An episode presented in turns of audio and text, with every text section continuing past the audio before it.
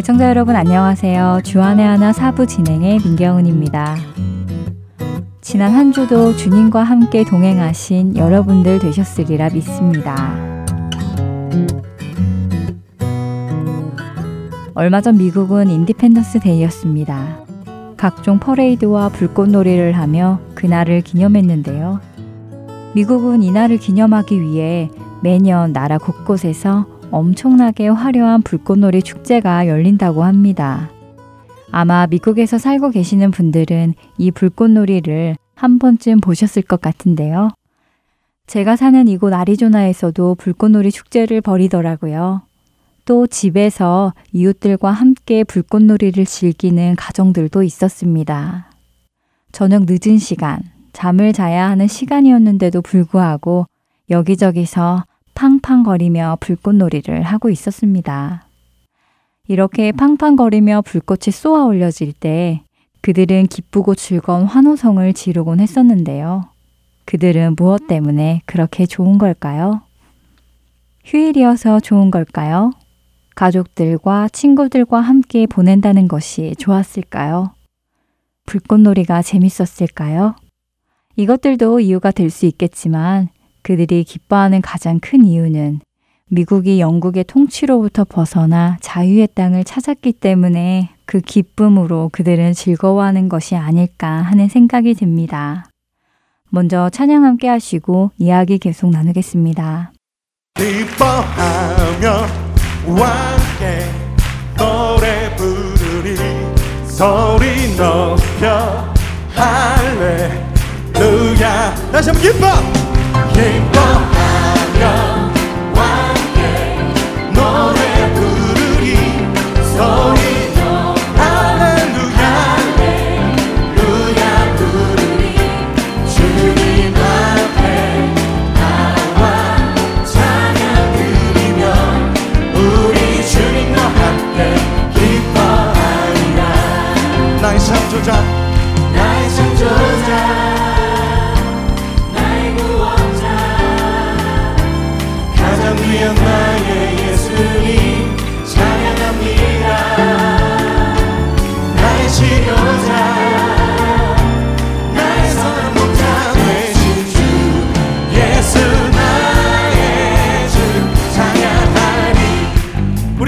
기뻐하며 주님 앞에 기뻐하며 기뻐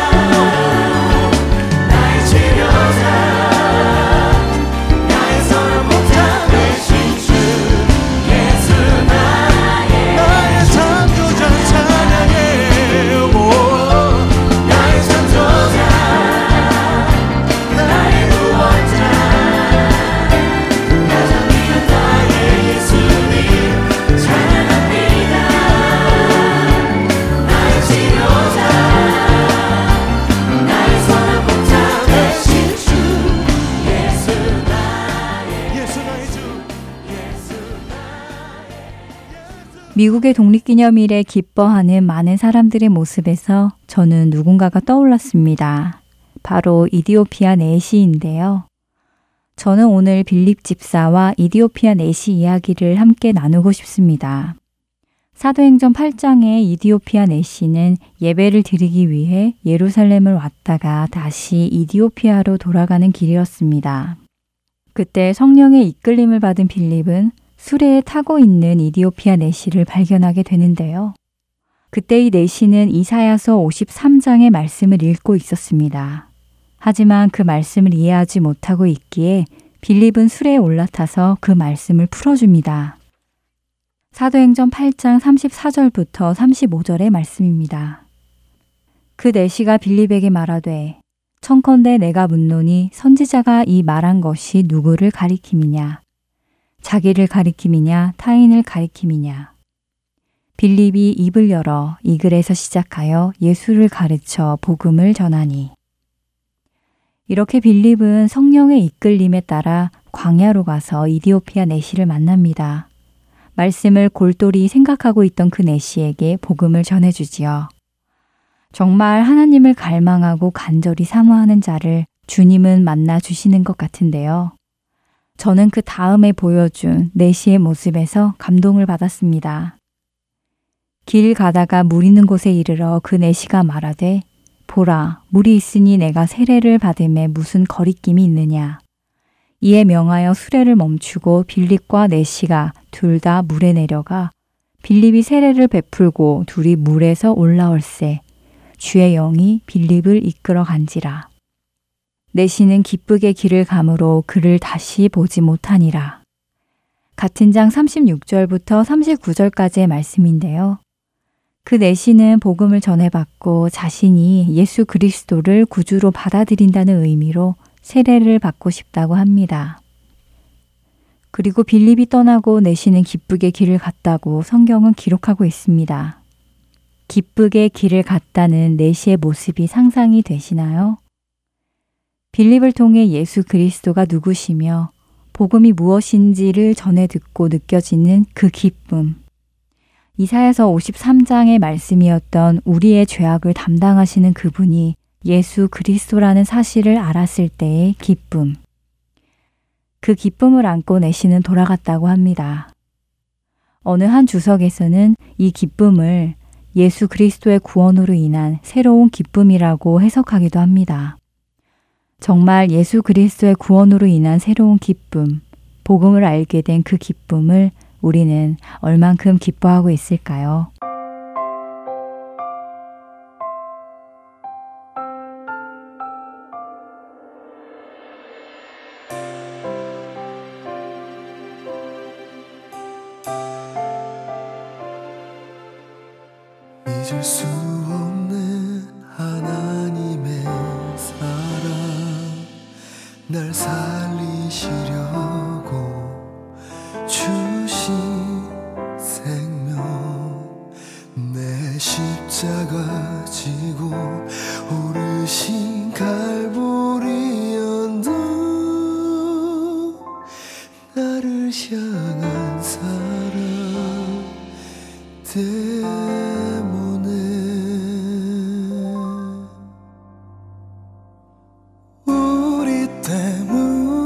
생명 주셨고 우리 때문에 고통 당하셨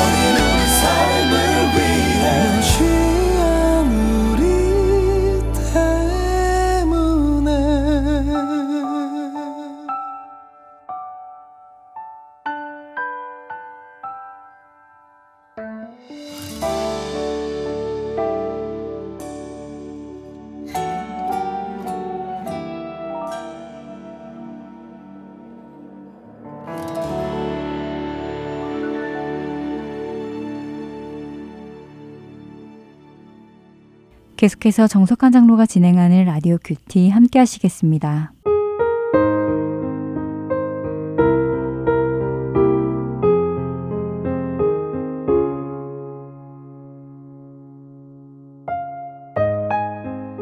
그는 사람의 길을 주목하시며 사람의 모든 걸음을 감찰하시나니 행악자는 숨을 만한 흑암이나 사망의 그늘이 없느니라. 욥기 34장 21절과 22절의 말씀. 여호와께서는 그의 생전에 계시고 여호와의 보좌는 하늘에 있으며 그의 눈이 인생을 통촉하시고 그의 안목이 그들을 감찰하시도다. 시편 11장 4절의 말씀입니다.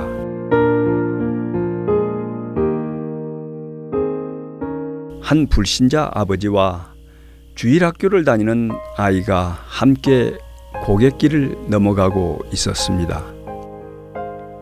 길가에 무밭이 나타나자 아버지는 얘야 목말라서 안 되겠다. 무 하나만 뽑아 먹어야겠다. 넌 거기서 망을 좀 봐라. 하더니 밭으로 쑥 들어가 버렸습니다. 아버지가 다리통만한 무를 하나 쏙 뽑는데 아이가 소리쳤습니다. 아버지, 누가 보고 있어요? 아버지는 허겁지겁 밖으로 뛰어나왔지만 아무도 없었습니다.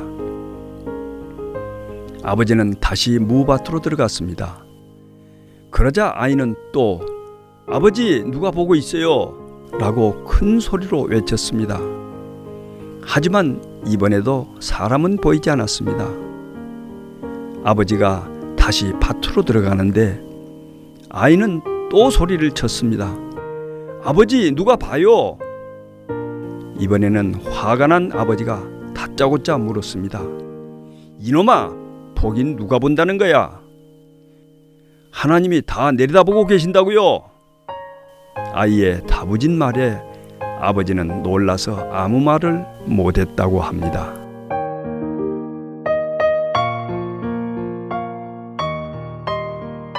은밀한 죄를 아직도 품고 사십니까? 이제 돌이키십시오. 하나님 앞에서 그 죄를 가릴 수 없습니다. 은밀하고 부끄러운 모든 죄들을 이제 벗어버리고 거룩한 주의 자녀로 살아가십시오. 주님, 주님의 눈을 피할 수 없다는 것을 알면서도 돌이키지 못했음을 고백합니다. 저희를 정결케 하옵소서.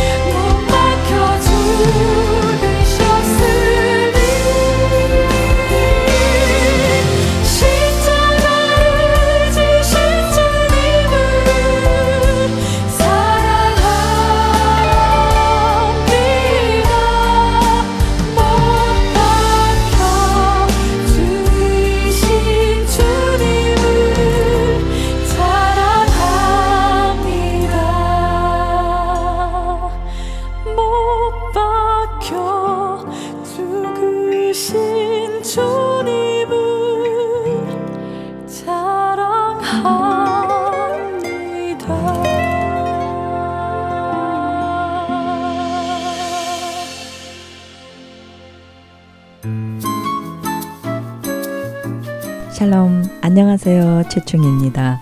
그동안 주 안에서 평안하셨지요?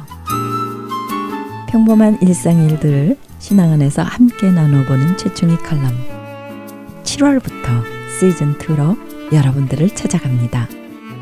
주안의 하나 3부에서 만나 뵙겠습니다.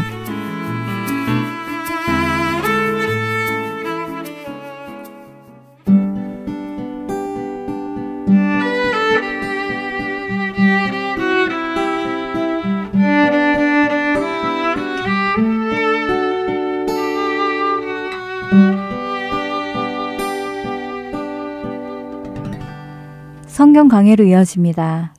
미주리주 세인루이스 한인 장로교회 서전곤 목사께서 야고보서 1장 18절과 21절부터 25절까지의 말씀으로 성숙한 크리스찬이 말씀을 대하는 자세라는 주제로 말씀 전해 주십니다. 은혜 시간 되시길 바랍니다. 야고보서 오늘 1장 18절과 21절부터 25절까지 말씀 그가 그 피조물 중에 우리로 한 첫 열매가 되게 하시려고 자기의 뜻을 따라 진리의 말씀으로 우리를 낳으셨느니라. 그러므로 모든 더러운 것과 넘치는 악을 내버리고 너희 영혼을 능히 구원할 바 마음에 심어진 말씀을 온유함으로 받으라. 너희는 말씀을 행하는 자가 되고 듣기만 하여 자신을 속이는 자가 되지 말라. 누구든지 말씀을 듣고 행하지 아니하면 그는 거울로 자기의 생긴 얼굴을 보는 사람과 같아서 제 자신을 보고 가서 그 모습이 어떠했는지 곧 잊어버리거니와 자유롭게 하는 온전한 율법을 들여다보고 있는 자는 듣고 잊어버리는 자가 아니요 실천하는 자니 이 사람은 그 행하는 일에 복을 받으리라. 아멘. 잠시 기도하겠습니다. 하나님 아버지, 우리 예수님의 동생 되는 야고보 사도를 통해서 하나님께서 야고보서를 기록하게 하시고 오늘날 이 시대 이 말씀을 우리에게 펴게 하시고 또 하나님의 뜻을 다시 한번 우리가 분별할 수 있도록 하나님 은혜 주시니 감사합니다. 이 시간도 성령께서 친히 우리 심령 가운데 찾아와 주셔서 하나님의 말씀을 우리에게 들려주시고 풀어주시고 또 능력으로 다가와 주셔서 우리의 심령을 새롭게 하고 또 역사하는 그런 귀한 말씀으로 우리에게 자리 잡게 하나님 은혜를 베풀어 주시옵소서 감사합니다. 예수님 이름으로 기도합니다. 아멘. 크리스찬들 중에서 제자 훈련 무용론이라는 이 얘기가 여기저기서 튀어나왔습니다. 제자 훈련에서 무슨 소용이 있느냐? 한 얼마 전에는 설교 무용론을 쓰신 분이 있어서 관심을 가지고 읽어봤습니다. 나는 30년 동안 3,000편 이상의 설교를 들었다. 근데 단 한 편도 기억이 나지 않는다. 그리고 30년 동안 나는 변한 게 하나도 없다. 목사가 아무 변화도 주지 않는 설교 준비에 시간을 낭비하지 말고 다른 데 사용하는 게 낫겠다. 이것이 설교 무용론을 주장하는 분의 얘기입니다. SNS 상에서 열띤 공방이 벌어지고 있는데 매주 설교를 준비하고 또 전하고 있는 저로서는 참 가슴 뜨끔한 얘기고 또 일면 공감이 되는 부분도 있습니다. 설교를 했으면 저도 몇천 편을 한 것 같은데 설교하는 나를 보면은 내가 변한 것이 하나도 없는 것 같은데 듣는 사람들이야 오죽하겠느냐 하는 그런 생각도 갖게 됩니다. 왜 이렇게 설교 무용론이 나오는가? 기독교는 말씀의 종교고 또 설교는 하나님의 말씀을 전하는 것이고 전하는 이 말씀이 우리는 하나님의 말씀이라고 얘기를 하고 하나님의 말씀은 살았고 운동력이 있어 좌우의 날선 어떤 검보다 예리하여 혼과 영과 관절과 골수를 쪼개기까지 하며 또 우리의 마음과 생각을 그리고 우리의 뜻을 판단하시는 것이 하나님의 말씀이다. 하나님의 말씀이 그냥 이렇게 written 된 이런 말씀이 아니라 살아있는 말씀. 어느 때는 불처럼 어떤 때는 방망이처럼 우리에게 다가오는 이 말씀인데 왜 하나님의 말씀을 전하는 이 설교가 무용하다, 필요 없다 하는 이야기가 이 시대에 지금 나오고 있는가? 우리가 고백하고 있는 이 기독교는 과연 무엇인가? 우리의 신앙은 도대체 어디에 서 있는가? 우리가 점검해야 할 어떤 시대적인 그런 요청 가운데 우리가 있다 하는 생각이 듭니다. 크리스찬은 어떻게 우리가 정의를 내릴 수 있는가? 사도 요한은 요한복음에서 물과 성령으로 거듭난 자를 크리스찬이라고 얘기했습니다. 다시 태어난 사람, 거듭난 사람. 근데 그 거듭남이 어떻게 거듭나느냐? 성령으로 거듭난다 하고 얘기를 합니다. 근데 놀랍게도 야고보 사도는 하나님께서 우리를 낳아 주셔서 우리가 거듭나게 됐는데 무엇으로 우리를 낳느냐면 성령으로 낳다 하고 얘기를 하지 않고 진리의 말씀으로 우리를 낳았다. 하나님께서 자기의 뜻을 따라 자기의 마음속에 어떤 뜻을 품으시고 그 품으신 뜻의 결과가 우리인데 우리를 어떻게 이 새로운 피조물로 크리스찬으로 태어나게 했느냐면은 진리의 말씀으로 우리를 낳았다 하고 말씀을 하고 있습니다. 베드로 사도도 같은 맥락의 말씀을 베드로 전서 1장 23절에 하고 있습니다. 너희가 거듭난 것은 썩어질 씨로 된 것이 아니요 썩지 아니할 씨로 된 것이니 살아 있고 항상 있는 하나님의 말씀으로 되었느니라. 우리가 거듭난 것이 하나님의 말씀으로 거듭났다. 그래서 베드로 사도나 야고보 사도에로부터 우리가 유추를 했을 때 예수 믿는다는 것은 뭐냐면은 거듭났다, 중생했다, 다시 태어났다. 하나님의 은혜로 다시 태어난 것인데 어떻게 태어났느냐면은 진리의 말씀으로 태어난 사람이 크리스찬이다. 진리의 말씀이 없이 크리스찬 비슷한 모양은 얼마든지 할 수 있지만은 크리스찬은 반드시 진리의 말씀, 곧 복음으로 태어난 사람이다 하는 것이 크리스찬의 정의입니다. 야고보서 오늘 우리가 읽은 1장 21절에 보면 너희 영혼을 능히 구원할 바 마음에 심어진 말씀이라고 표현합니다. 그 말씀이 우리를 구원한 진리의 말씀 복음이기도 하지만은 우리가 이 땅에서 크리스찬답게 살아가는데도 구원을 이루어 가는데도 마음에 심기워진 말씀이 주 역할을 한다는 것입니다. 우리 안에 심어진 말씀이 있다는 것이에요. 예수 믿을 때 우리 안에 심어진 말씀이 있다는 것이에요. 썩지 아니할 씨 같은 하나님 말씀이 있다는 것이에요. 크리스찬은 우리 심령 속에 하나님의 말씀이 심겨진 사람이라는 것이에요. 마치 DNA 같이 우리 몸에 어떤 DNA 같이 없어질 수 없다는 것이에요. 이 씨가 있다는 것이에요. 영원히 죽지 않고 항상 있는 하나님의 말씀이 우리 가운데 심겨져 있는 사람이 크리스찬이라는 거죠. 그래서 크리스찬은 하나님의 말씀과 운명을 같이 해야 되는 것입니다. 하나님의 말씀과 운명을 같이 해야 할 운명을 타고난 사람이 크리스찬이다 하고 얘기할 수가 있습니다. 믿지 않는 자들은 하나님의 복음을 듣고 믿음은 들음에서 나기 때문에 복음을 들은 중에 믿음이 생기면서 하나님의 은혜를 받아들여서 크리스찬이 됩니다. 근데 우리 예수 믿는 사람은 이 마음 깊은 곳에 이미 심기어져 있는 하나님의 말씀이 있다 그랬어요. 이 말씀이 있는데 그것이 크리스찬인데 만약에 우리 크리스찬이 신앙생활에 뭔가 문제가 있어요. 세상에서부터 이렇게 손가락질 받고 있어요. 그러면은 어디에가 문제가 있다 생각이 드느냐면은 마음 속에 심기어진 진리의 말씀과 뭔가 관계가 있다 하는 것이 제 생각입니다. 왜냐하면 크리스찬을 아이덴티파이 할 때, 크리스찬이 누군가, 어떤 사람이 크리스찬인가 할 때, 심령 깊은 곳에 하나님의 말씀이 심겨져 있는 사람이다면은 그 크리스찬답게 우리가 신앙생활 하지 못하고 있다면은 반드시 우리 안에 심겨진 하나님의 말씀과 관계가 있을 거다 하는 것을 우리는 유추해 볼 수 있다는 것입니다. 성경은 하나님의 말씀이 진리라 그렇게 이야기하고 하나님의 말씀을 진리의 말씀이라 이야기하고 진리의 말씀 곧 복음 이렇게 이야기합니다.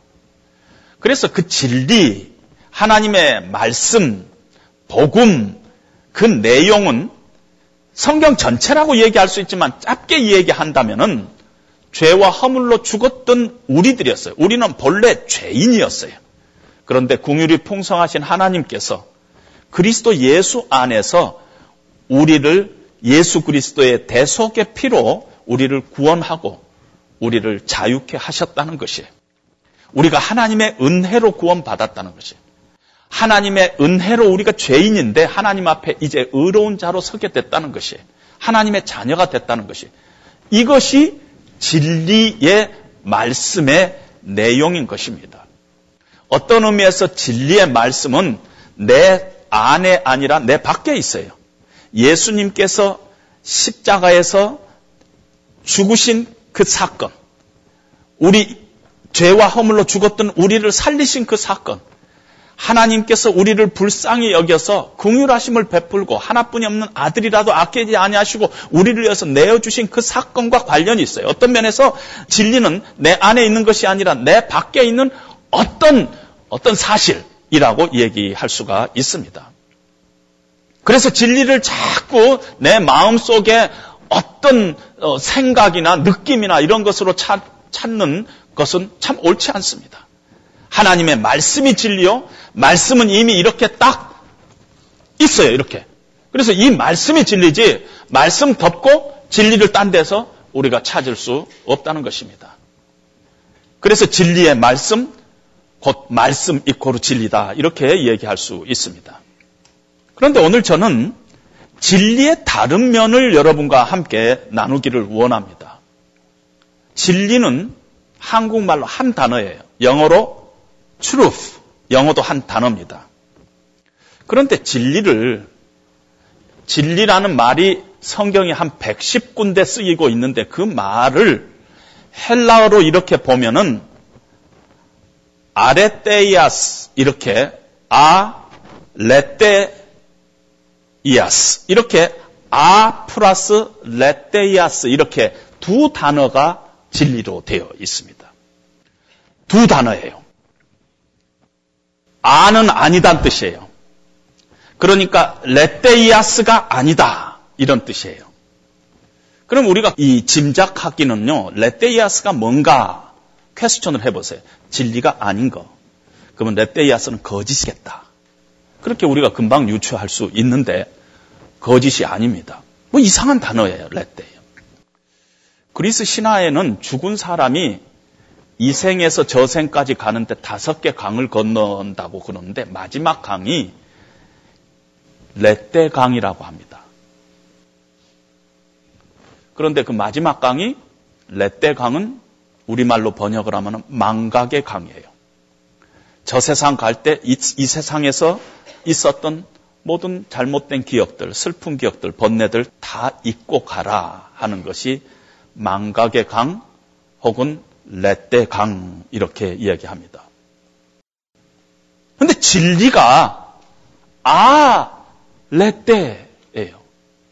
진리는 거짓이 아닌 것이라고 우리가 이야기해야지 맞을 것 같는데 진리라는 단어를 이렇게 파고 들어가 보니까 잊지 않은 것 이것이 진리라는 것이에요. 망각하지 않은 것, 잊지 않은 것 그것이 진리라는 것이에요. 진리는 물론 거짓과 반대되는 것이기도 하지만은 진리가 뭐냐 하면은 잊어서는 안 되는 것. 절대 잊어서는 안 되는 것. 결코 잊을 수 없는 것. 그 진리라는 것이에요. 그리고 이 진리라는 말 속에는 어떤 강한 의지가 담겨 있어요. 절대 놓아서는 안 되는 것. 절대 잊어서는 안 되는 것. 그렇게 말하는 사람의 하트와 가슴과 의지가 이 안에 있는 것입니다. 진리는요, 어떤 객관적인 사실을 내가 안다. 내가 옛날에 들었다. 안다. 공부했다. 이것이 아니라 지금 결코 잊어서는 안 되는 거. 그것이 진리라는 것이에요. 머릿속에 있는 어떤 개념, 어떤 난리지, 그것이 아니라 오늘도 내 가슴 속에 꿈틀거리면서 호흡하면서 결코 내가 잊을 수 없는 그것이 진리라는 것이. 잊지 않은 것이 진리라는 것이에요. 진리라는 단어 뜻이. 과거형이 아니라는 것이에요. 과거에 내가 뭘, 뭐 어떻게 했다 그것이 아니라 지금 현재형, 현재 진행형이 바로 진리가 갖고 있는 내용 중에 하나라는 것이에요. 여러분 우리가 어떤 사람이 참 진실된 사람이다 하고 얘기할 때 그 사람이 진실을 알고 진실을 말하는 사람을 진실된 사람이라고 우리가 이 얘기하지 않습니다. 진실을 말하는 사람 중에서 나쁜 사람 참 많아요. 사기꾼들 많아요. 진실을 말하는 사람 중에서. 진실된 사람이라는 뜻은 진실을 가슴에 간직하고 그 진실로 살아가는 사람을 진실된 사람이라고 우리가 그러지 않아요? 그것도 옛날에 진실됐다 그것이 아니라 지금 오늘 살아가는 사람. 그 진실된 사람이라 그랬습니다.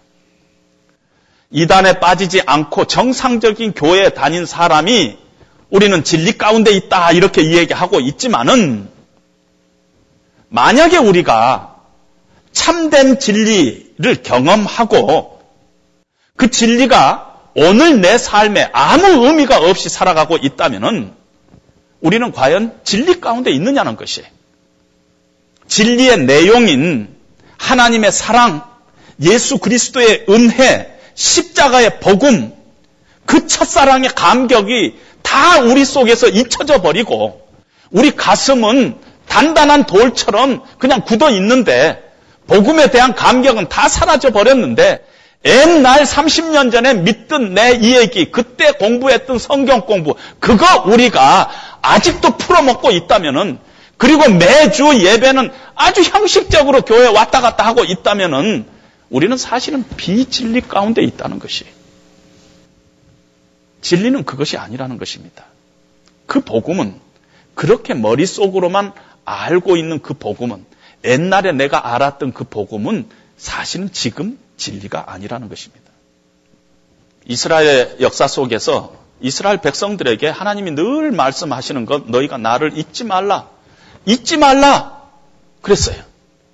이스라엘 백성이 근데 한 번도 하나님이 잊어본 적 없어요. 그런데 늘 하나님을 잊고 있었어요. 왜 그런 줄 아세요? 하나님을 잊지는 않았지만은 하나님의 은혜와 하나님의 구원의 그 은혜는 이제는 머릿속에만 있고 가슴 속에서는 사라져 버렸기 때문인 것이에요. 그 잊어진 것입니다. 가슴 속에서 그 진리가 사라지고 나서부터는 이스라엘 백성은 우상숭배하기 시작한 것입니다. 결코 잊어서는 안 되는 것, 결코 망각해서는 안 되는 것을 만약에 우리는 실제적으로 잊고 살고 있다면은 우리는 진리에서 지금 벗어난 데서 우리가 지금 서 있다 얘기할 수 있습니다. 만약에 우리가 내가 신앙생활에 어떤 문제가 지금 있다. 한국 교회가 신앙의 어떤 위기 가운데 있다. 그러면은 물론 진리 아닌 것들이 하나님의 교회에서 잘못 가르쳐지고 잘못 선포되는 것도 문제지만은 사실은 그런 교회 몇 교회 안 돼요. 진짜 문제는 진리가 우리들 가슴 속에서 오늘 뛰고 있지 않다는 데 문제가 있다는 것이. 하나님의 말씀이 크리스찬은 하나님의 말씀이 우리의 심령 가운데 심기어졌다는데 이 심기어졌다는 단어가 이식됐다는 뜻입니다. 심장 이식 수술을 우리는 받은 자라는 것이에요. 이제는 내 심장이 아니라 예수 그리스도의 심장이 우리의 심장이 됐다는 것이에요. 십자가의 복음이 내 심장이 됐었고 됐고 하나님의 사랑, 하나 예수 그리스도의 은혜, 진리의 말씀이 내 심장이 지금 되어 있는 것이 크리스찬인데 그 진리는 내 머릿속에 있고 내 가슴 속에 있지 않고 그 진리는 성경 속에 있고 내 가슴 속에 있지 않고 그 진리는 목사님이 전하는 설교 단상에 있고 내 가슴 속에 있지 않은다면은 우리는 사실 지금 진리 가운데 있지 않다. 그렇게 얘기할 수 있다는 것입니다. 30년 동안 3,000번 이상 설교를 들었는데도 나는 변한 것이 없다. 저는 그럴 수 있다고 생각합니다. 왜냐하면 설교는 결코 사람을 변화시킬 수 없기 때문이에요. 여러분 착각하지 마세요. 설교가 사람을 변화시킬 수 있는 게 아닙니다.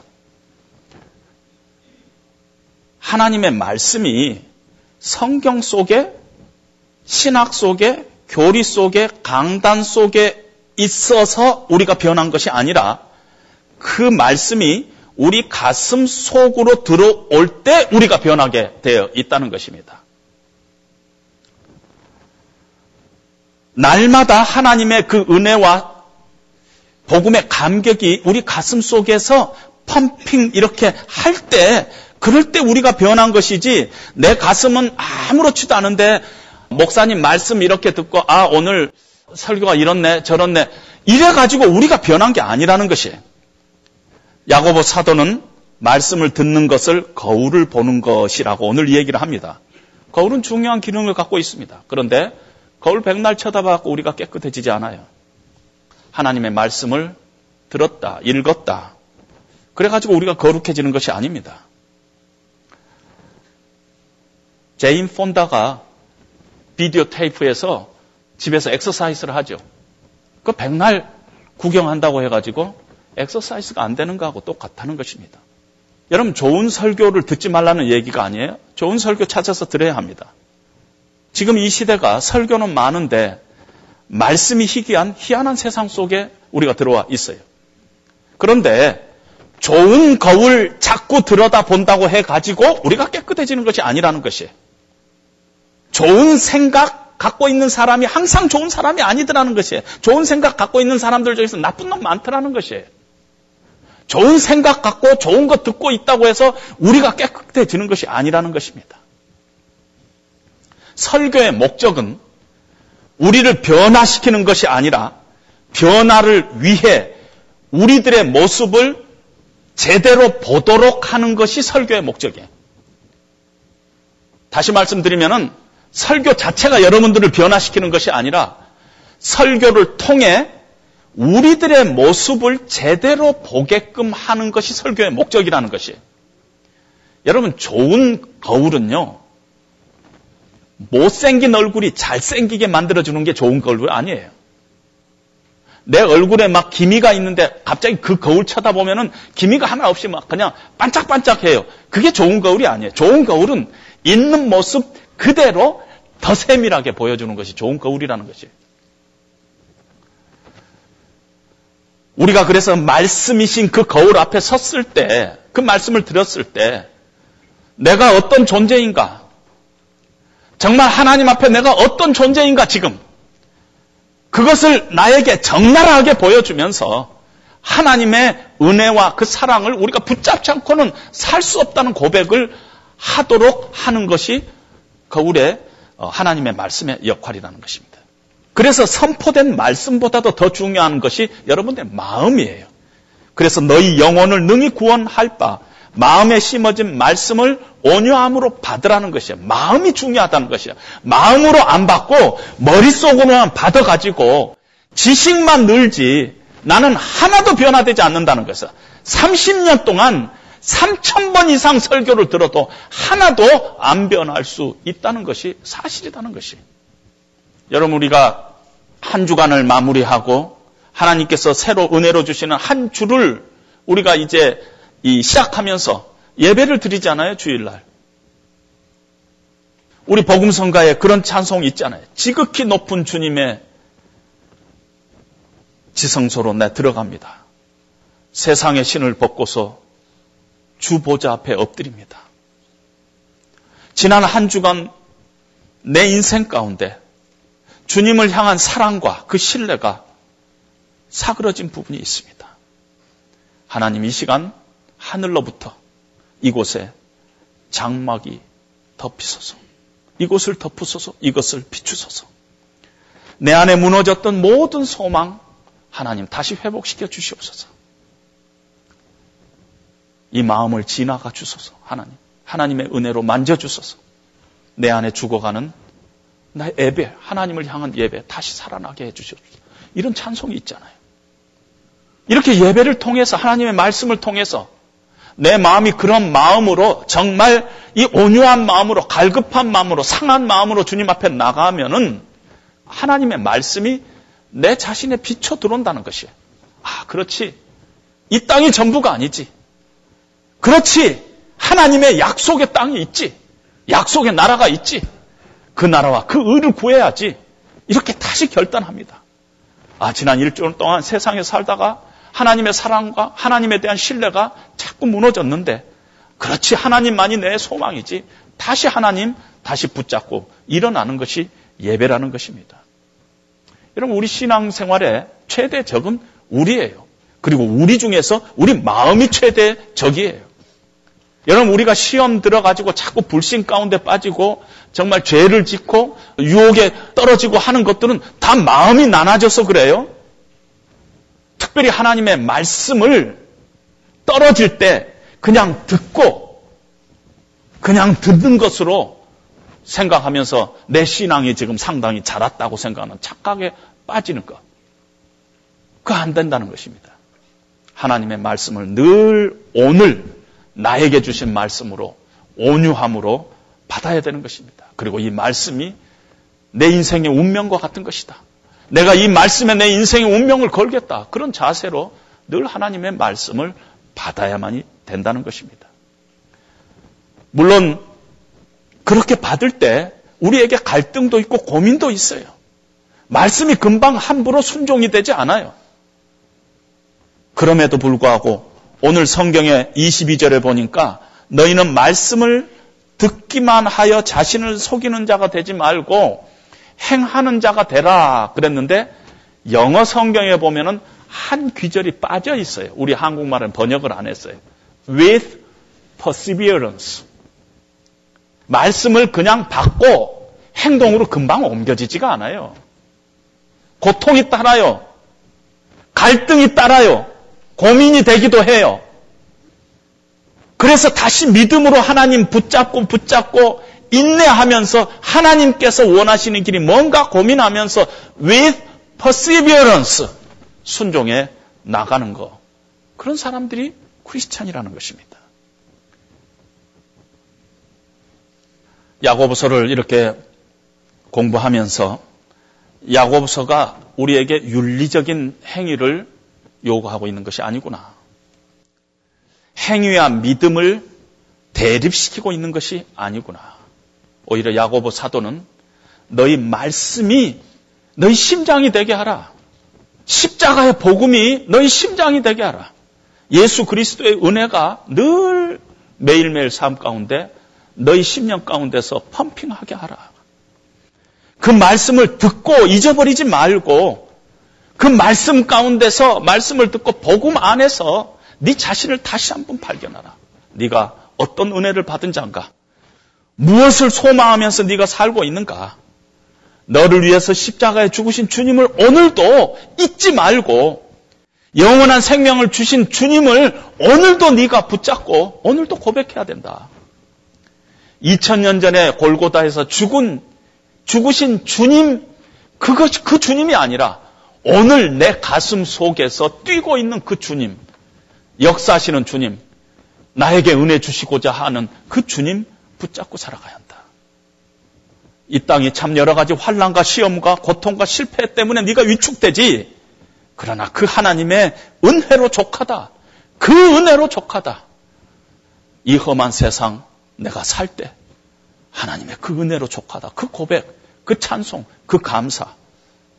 하나님 안에 소망을 두고 살아가도록 사도 야고보는 우리에게 권하고 있습니다. 그렇게 되면은요, 가슴이 뛰면은 손과 발이 뛰게 돼 있어요. 만약에 우리 가운데 손과 발이 뛰지 않아요. 그러면은 자꾸 손과 발을 뛰게 하려고 하지 말고 내 가슴에 문제가 있는가 살펴보라는 것입니다. 우리는 자주자주 틀린 말을 합니다. 한국 크리스찬들은 믿음은 좋은데 행함이 좀 어, 뭐 나쁘다든가. 세상에 그런 말이 어디가 있어요? 믿음은 좋은데 행함은 나쁘다? 그런 말이 세상에 어디가 있어요? 믿음하고 행함은 같은 거예요. 동전의 양면이에요. 우리가 그리스도의 은혜로 우리 가슴이 지금 뛰고 있으면은 반드시 우리는 손과 발이 순종의 발걸음을 뛰게 돼 있다는 것이 기독교 신앙입니다. 그런 사람들을 세상은 진실된 사람이다. 앞과 뒤가 같은 사람이다. 일관성 있는 사람이다. 신실한 사람이다. 그렇게 얘기를 합니다. 설교 무용론을 주장한 사람의 그 밑에 댓글이 하나 달렸는데요. 이런 댓글이 달렸습니다. 나는 지난 30년 동안 15,300끼니 식사를 했다. 근데 메뉴가 하나도 기억이 안 난다. 그 맛도 기억이 하나도 안 난다. 그러나 그 음식이 내가 지금 살아 있는 양분이다. 약간 encouraging 목사들에게. 어?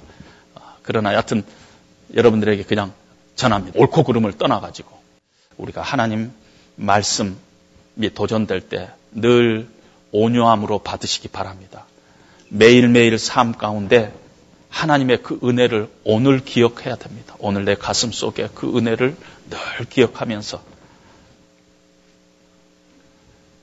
그러면 우리 가슴이 가슴이 은혜로 뛰면은 그 다음에 여러분 경험 많이 하시잖아요. 내 손과 발이 어떻게 움직일까 모르잖아요. 내 손과 발이 그때 움직이는 거 아시잖아요. 내 가슴이 하나님의 은혜로 뛸 때 내 손과 발이 움직이는 거 경험하시잖아요. 그 전에는 내 가슴이 하나님의 은혜로 뛰지 않을 때는 손과 발이 이렇게 움직이고 있지만 안 움직이잖아요. 밖으로 안 움직이잖아요. 늘 자기 안으로 움직이잖아요. 늘 하나님의 말씀을 온유함으로 받고 오늘도 그리스도 예수 안에 있는 하나님의 은혜에 강하십시오. 그것만이 우리가 이 세상에 진실된 크리스찬이라는 것을 보여줄 수 있는 유일한 증거가 될 것입니다. 그런 축복과 결단이 저와 여러분들에게 함께 하시기를 주님의 이름으로 부탁드립니다.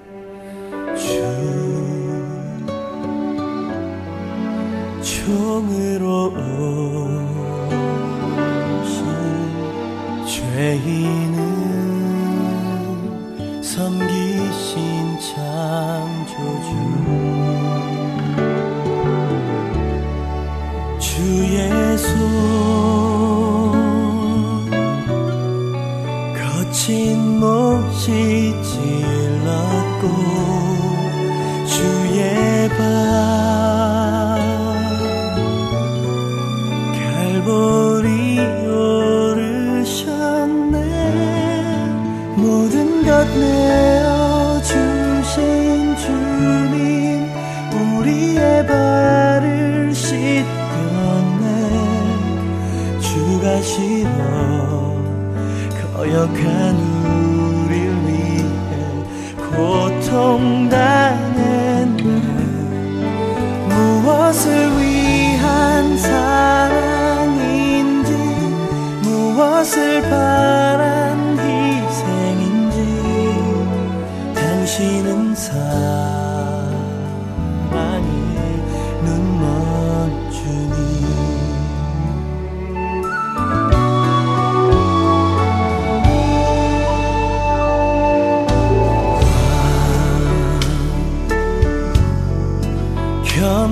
보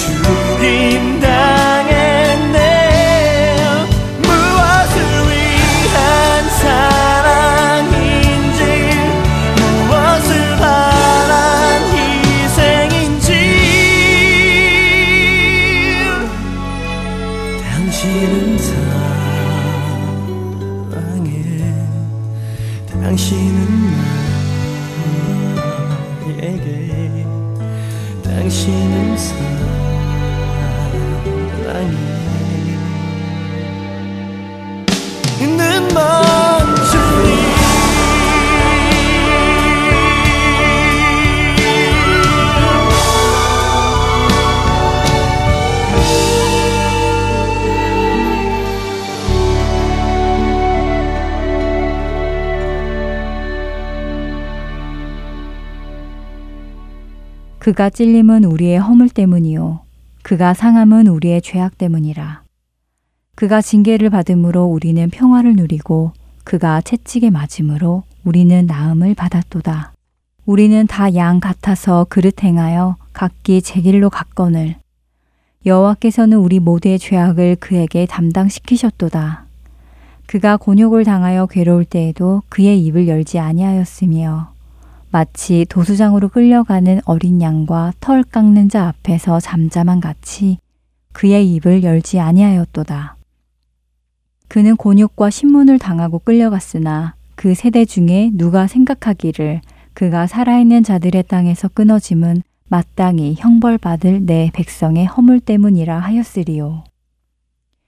이사야 53장 5절부터 8절까지의 말씀입니다. 우리의 죄악, 우리의 허물로 인해 예수 그리스도께서는 찔리시고 징계받으시고 채찍에 맞으셨습니다. 결국 십자가에 달려 죽기까지 하셨는데요. 마땅히 형벌받을 우리들의 허물 때문에 말입니다. 예수 그리스도의 희생으로 우리들은 귀한 구원을 받게 되었습니다. 예수 그리스도께서 받으신 고통, 그리고 우리들이 구원받음에 기뻐하시는 하나님의 기쁨과 예수 그리스도의 사랑이 느껴지시는지요. 복음을 전해받은 우리들은 마땅히 기뻐해야 할 것입니다. 지금 우리들을 괴롭히는 그 어떤 것이 구원의 기쁨을 덮어버릴 수는 없을 것입니다. 죄에 묶여있던 우리들을 예수 그리스도의 사랑과 희생으로 우리는 구원받았습니다. 그 구원의 기쁨을 매일 되새기며 늘 기뻐해야 할 것입니다. 빌립보서 4장 4절의 말씀입니다. 주 안에서 항상 기뻐하라. 내가 다시 말하노니 기뻐하라. 마찬가지로 복음을 전해받은 죄로부터 자유하게 된 우리들도 기쁨이 늘 있어야 하지 않을까요?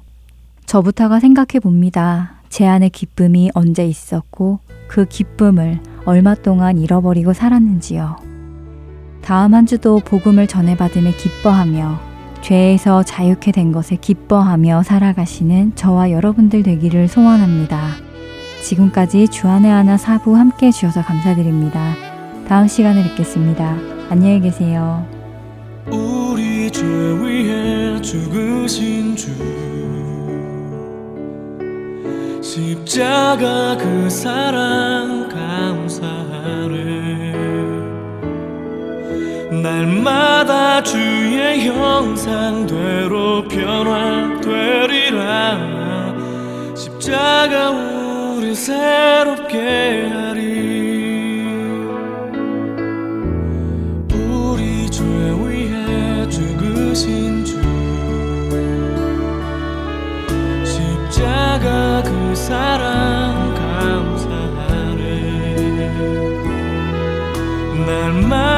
주의 형상대로 변화되리라. 십자가 우리 새롭게